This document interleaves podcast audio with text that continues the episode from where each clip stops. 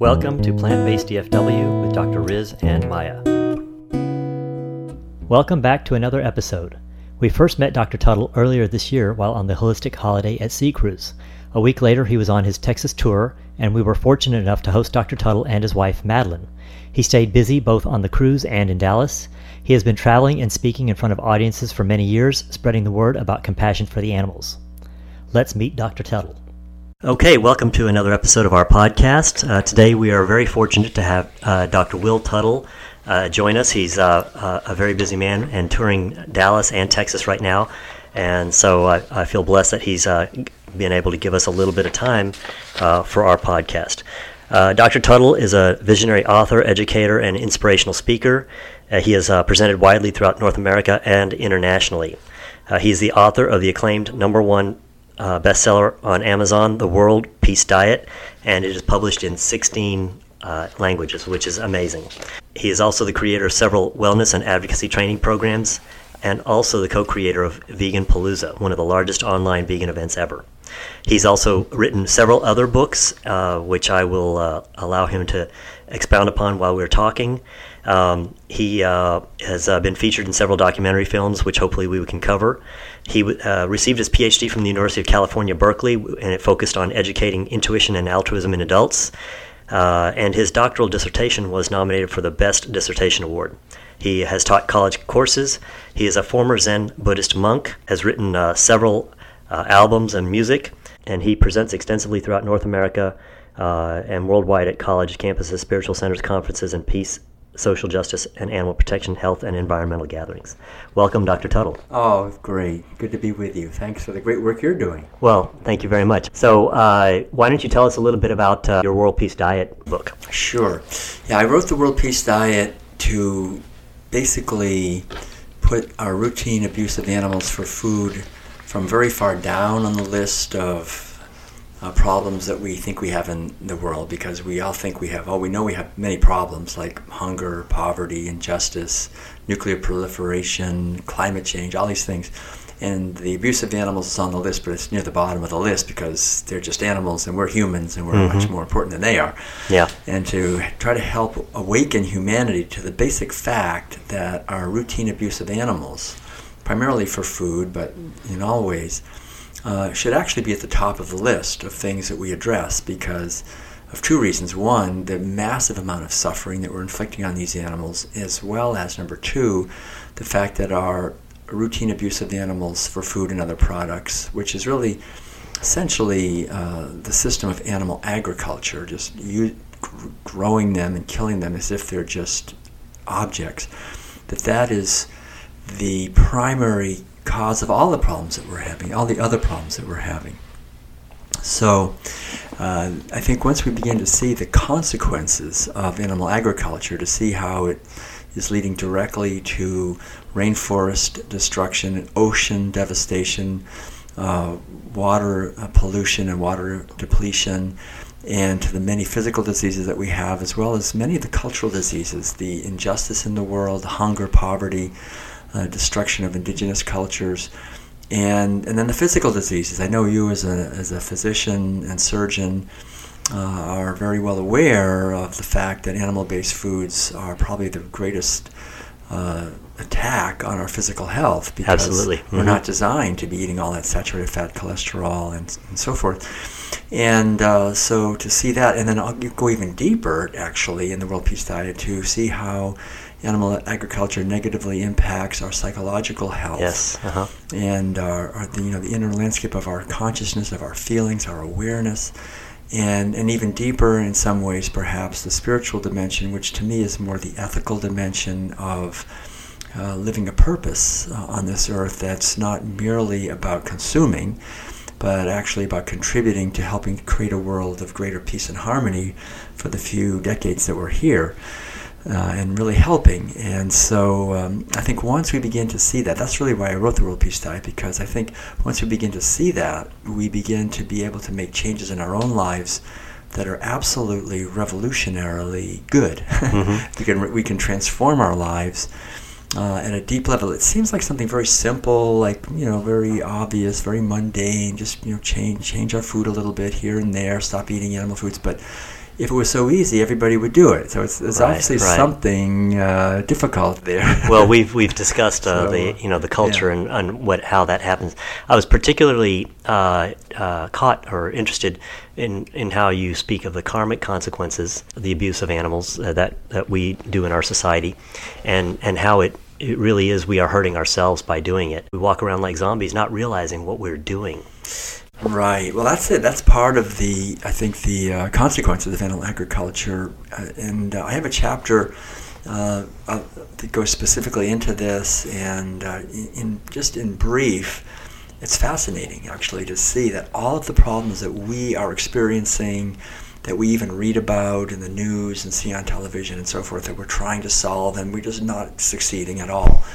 Uh, these very problems we are actively inflicting on animals and not making the connection. We're Mhm. taught not to make, for example, if you look at a lot of the physical diseases that are rampant in our society, virtually all of them we're inflicting on animals. Obesity, for example, is a terrible problem that we, it's not getting better, it's actually getting worse. Well, what are we doing to animals? They're sold by the pound. So we have whole armies of scientists that do nothing but try to figure out how to fatten up animals faster and more efficiently through breeding and feeding and uh, through um, uh, g- genetic uh, manipulation and all these things. So we create these super fat animals, and what happens? We get fatter and fatter. And the same thing with many diseases like osteoporosis, where we're unfortunately forcing these animals to overproduce milk and dairy products and uh, eggs and other uh, products, and this is devastating to their bone health. And we find, of course, the same problem happening to us. Uh, other problems like um, uh, like cancer, we're inflicting on animals, the breakdown of their families, the uh, forcing them to take so many uh, toxic drugs and so forth. All these things we do to them, and it comes back to haunt Mhm. us. So this is a very clear example to me of what you when you say the word karma, which is basically whatever we're sowing, we're going to reap, reap sooner or later. And yet we're living in a society where no one makes these connections. Yeah. And that's Mhm. part of the problem is that animal agriculture reduces our actual capacity to make these connections. It reduces our intelligence, which really the definition of intelligence is a capacity to make connections.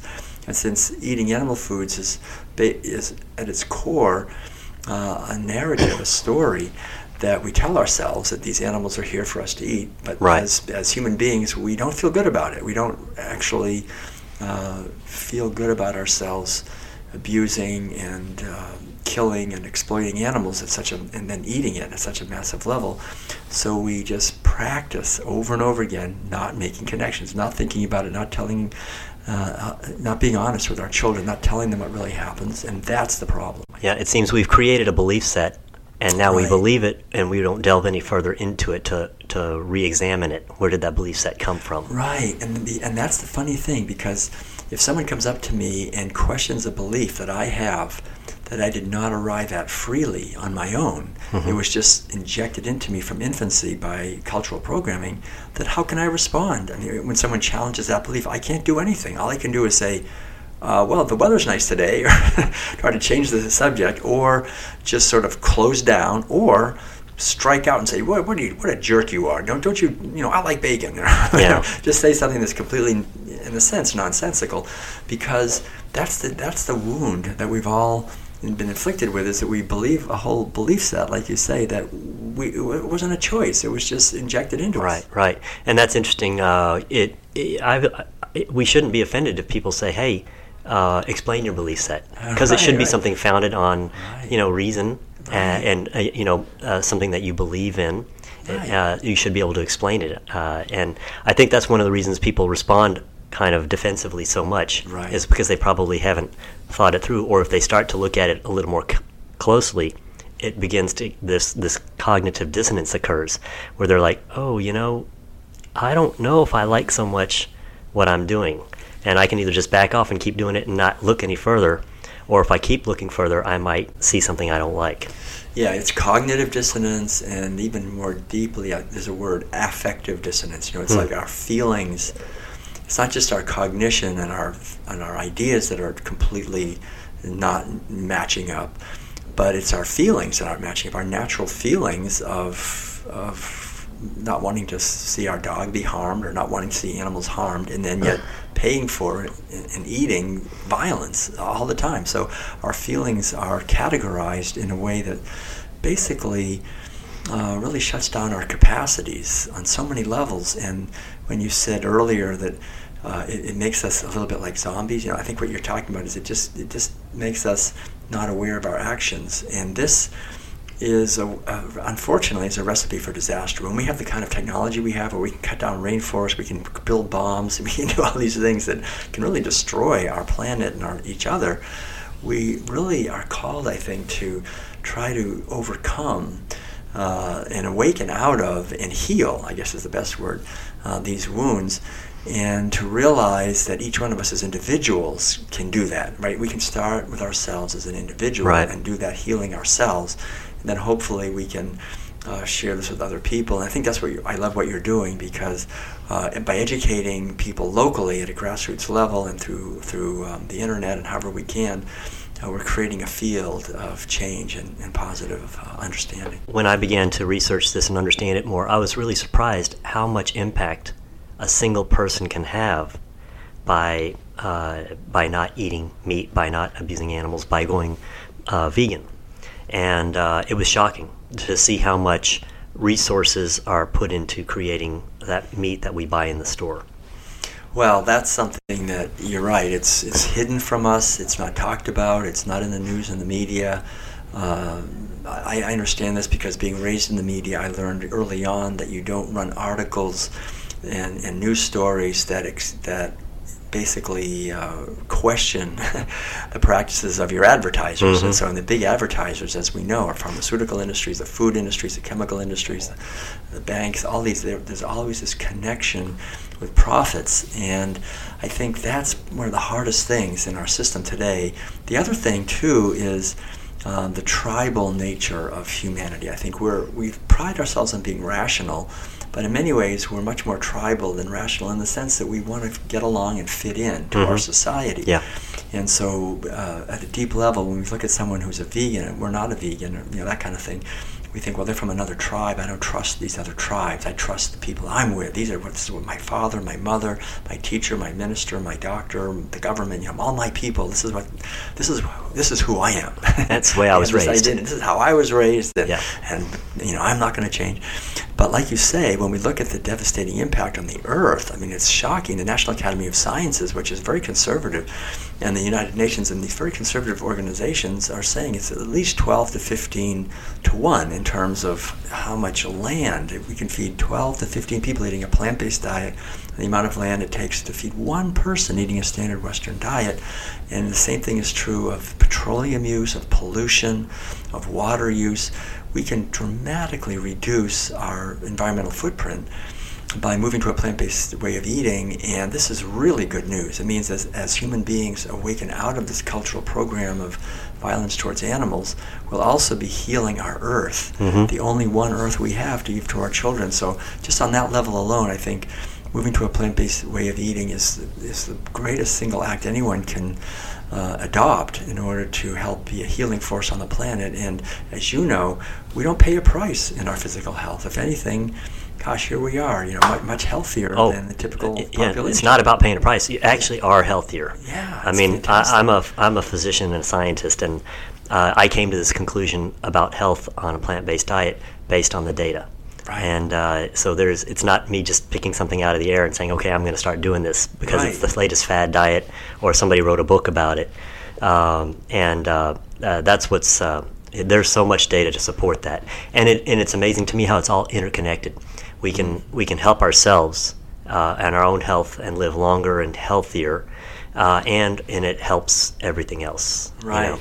it, it, once again, it's to me, it's this, the one biggest impact we can make is going plant based, you know.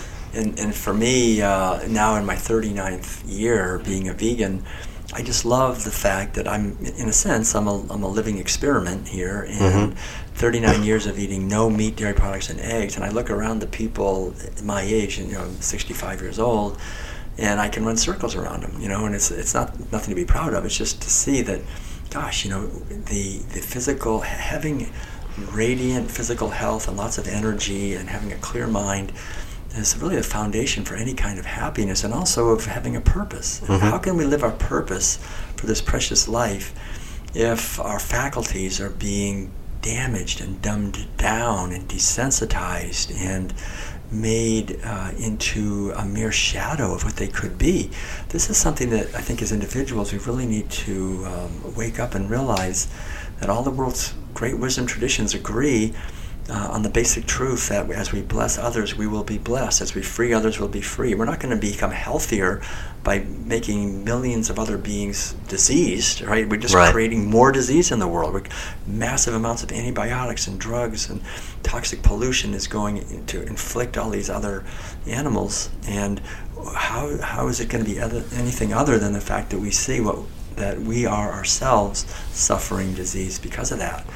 So it's definitely past time for us to uh, wake up here, and we're in such critical times today. I think if we haven't already passed the point of no return, we are rapidly approaching it on many right, levels. Exactly. I, I, came into this from uh, the standpoint of healthcare. I treat patients who are in their 60s and 70s and 80s, and, and these people were spending the last 15, 10 to 15 years of their lives dealing with chronic disease on a daily basis. They're becoming more debilitated. They're not enjoying the the latter half of their life. There's got to be a better way.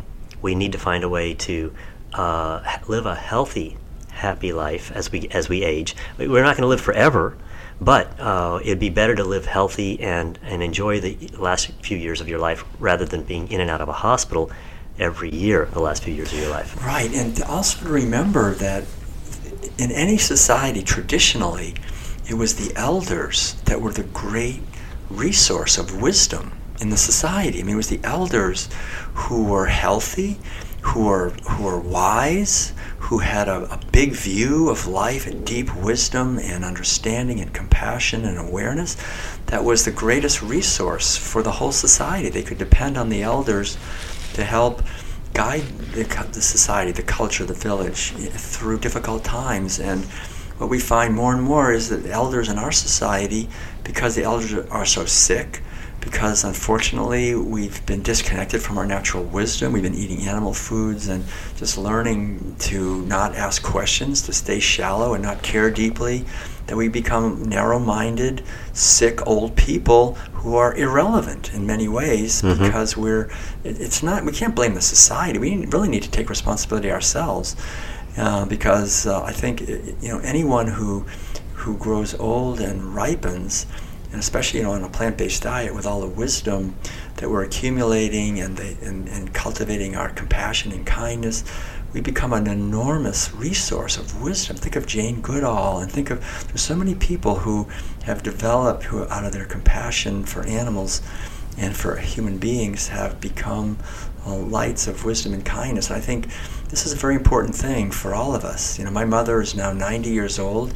Uh, she's been a vegan for the last uh, 20 years, and in the last 20 years, instead, instead of being like most old people uh, around her who are on medications and who are losing their memory and can't think straight and don't know who they are, she's a beautiful uh, expression of life, and she's you know remembers it, you know, us and everybody, and is helping people as best she can, and mm-hmm. doing a lot of good things. So I think uh, it's really a responsibility that we have as individuals to take responsibility for our health and not depend uh, just on outside forces to force us to right. be healthy by right. drugs or procedures.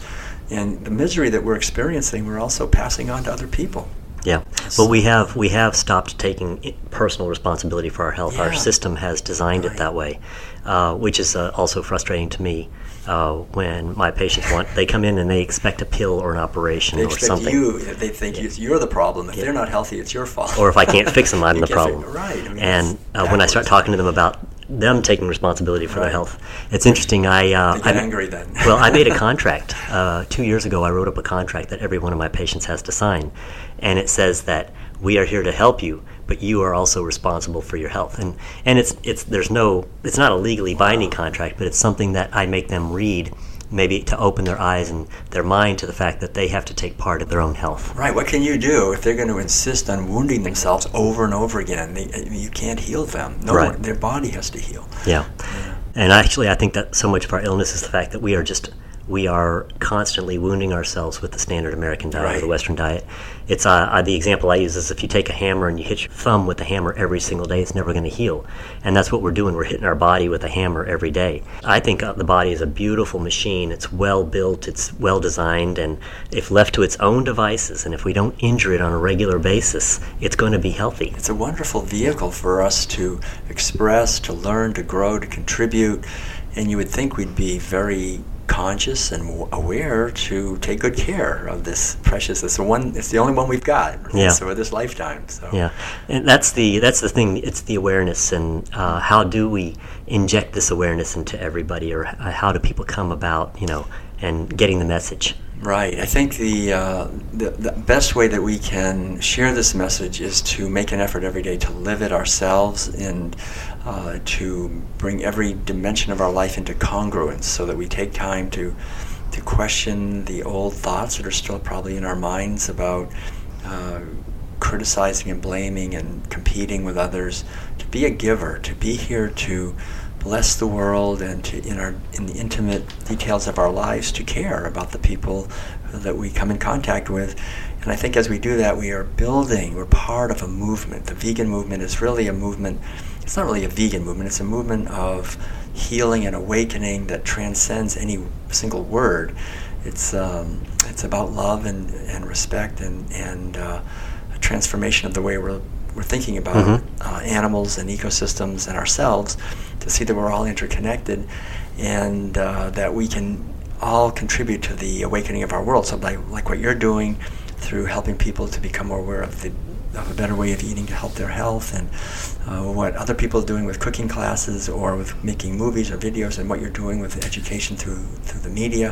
I mean, these are the things that I think that will, when we get ready to leave this world, we'll at least know that we did our best, and that's all we can do: do our best while we're here. And I think if, as we do that, we are creating uh, and planting the seeds of a po- very positive future. Yeah, yeah, I, th- I like that the uh, idea that it's it's not just a vegan movement, but it's a transformative thought. You know, your transformation Yes. of thought about many things, uh, and and they seem, they're all interrelated to some extent. It right? is. Yeah. Right. We should be careful not to just narrow it down to this one word, vegan. It's much bigger than anything. It's it's really uh, living our lives as we're intended to on this beautiful planet. Hmm, hmm. Yeah.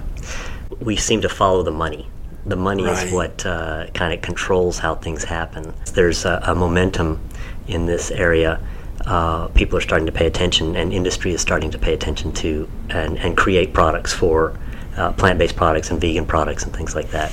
Right, exactly, and I think that's another wave of the future. We can see it happen. Even uh, I think was the Economist magazine uh, just recently designated 2019 as the year of the vegan. Yeah, this Okay. is really so the, they can see it like, like the handwriting on the wall. That Mhm. this is one of the fastest growth industries. People are definitely waking up. The genie is out of the bottle. The vegan movement is off and running, and just you know the the whole idea that getting protein from imprisoned animals is like so 20th century, Yeah. way even way before that. Yeah. So we're uh, we're seeing, uh, I think, uh, the very beginnings of a completely different way of feeding humanity. Because with this many people, we can, for certainly, not do this anymore, and the system is completely obsolete. So to build a system that's based on harmony and sustainability that that just naturally uh, makes the other system obsolete is what's happening, and that's where the future is. That's where the future of healthcare is. That's where the future of food is. That's really, I think, where the f- uh, future of energy is. And if we're going to have a future at all for our children, that's where it is. And the wonderful thing is that it's based not only on the most modern science, but it's also based on the most ancient wisdom. You know, I wrote recently uh, published a book uh, through vegan publishers called Buddhism and Veganism, which Mhm. just shows the, the beautiful connections between the ancient wisdom traditions from Asia and uh, and the modern situation that we're in. That these universal principles, like we were, we're talking about, that uh, whatever we sow, we reap, uh, are absolutely true. And people have really understood for centuries, uh, maybe even thousands of years, that to kill and eat animals for food, it goes completely contrary to our natural wisdom. And this other book, Circles of Compassion, um, that I edited is about how social justice issues, that, that racism and sexism and uh, ableism and classism and these other problems that we're having uh, come from the same mentality of animal agriculture, this mentality of, of categorizing others and saying they're less than us, that we're privileged, that there's an elite class, Hmm. those that are entitled, and so forth. This is the underlying template of animal agriculture. So we create so much suffering, not only for the animals, but for each other. And to understand how we can connect with our inner wisdom. You know, we have this other, the, the other book we have is on in developing intuition uh, called Your Inner Islands. And I think this uh, idea that we have not only this wonderful capacity to be logical and rational, which is really important, but we also have an inner wisdom uh, of the heart that knows at a deep level what is right for us to be doing with our lifetime, to guide us to live our unique life, and to make choices that reflect our deepest values.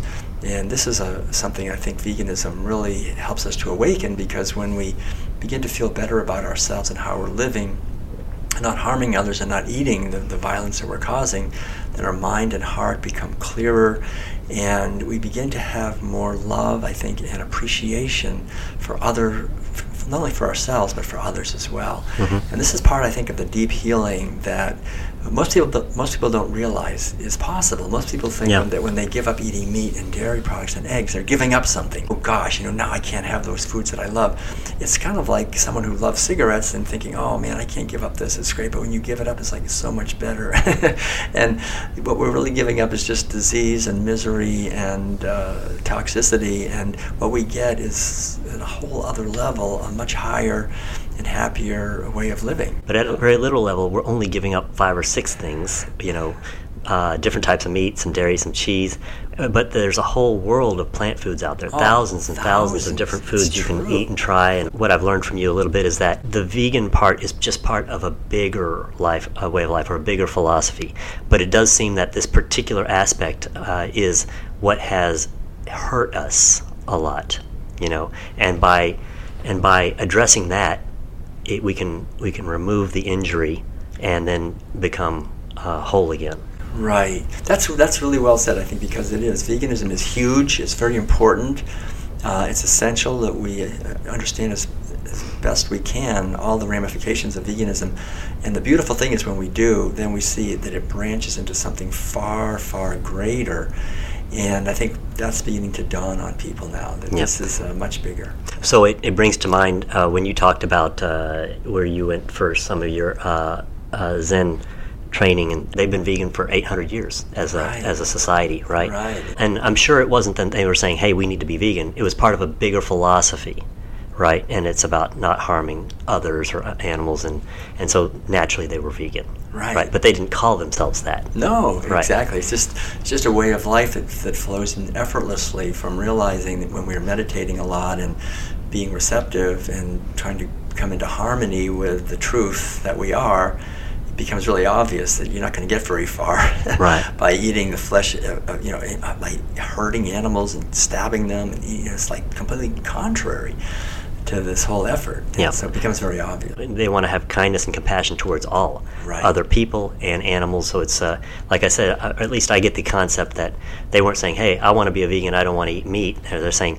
there's a way of life and that way of life is kindness and compassion and not harming anybody You know? Yes, okay that's it. It's, Yeah. that's, that's right. It's compassion and ra- kind of this uh, idea of a radical inclusion of all beings in the sphere of our kindness and Mhm. concern. And when we do that, uh, it just makes our heart bigger, it makes our life bigger, it makes our joy greater. It, it, it- we may also feel the, the grief uh, of uh, of knowing about the suffering that animals go through. But there's a beautiful thing about it. It's it's the the poet Kahlil Gibran said, "Until you weep all of your tears, you'll never be able to laugh all of your laughter." You know, I think that's a very important truth because if we just are afraid to to be aware of what's actually happening, we kind of s- s- confine ourselves to the thin, shallow veneer, this thin layer of not feeling any joy, not feeling any grief. We're never really alive. Mhm. But to really open up to the suffering of animals and then open up to the joy of of helping them to be free. You know, it's a it's a it's a, our life gets much more rich and full, and we become larger, and we can hold more, and our intelligence and our capacity for um, for sensitivity and f- deep feeling get much greater.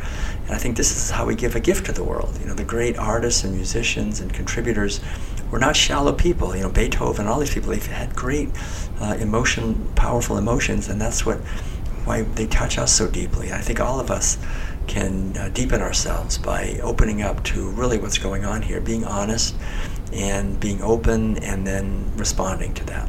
Wonderful. Well, uh, uh, Dr. right. Tuttle, I'd like to say uh, thank you very much for spending some time. I've enjoyed having a conversation. Hopefully, uh, we'll catch you next time you come back to Dallas. Great. All right. Yeah, much love to you both, and thanks everyone for uh, for listening and for caring. You've been listening to Dr. Riz and Maya with Plant Based DFW.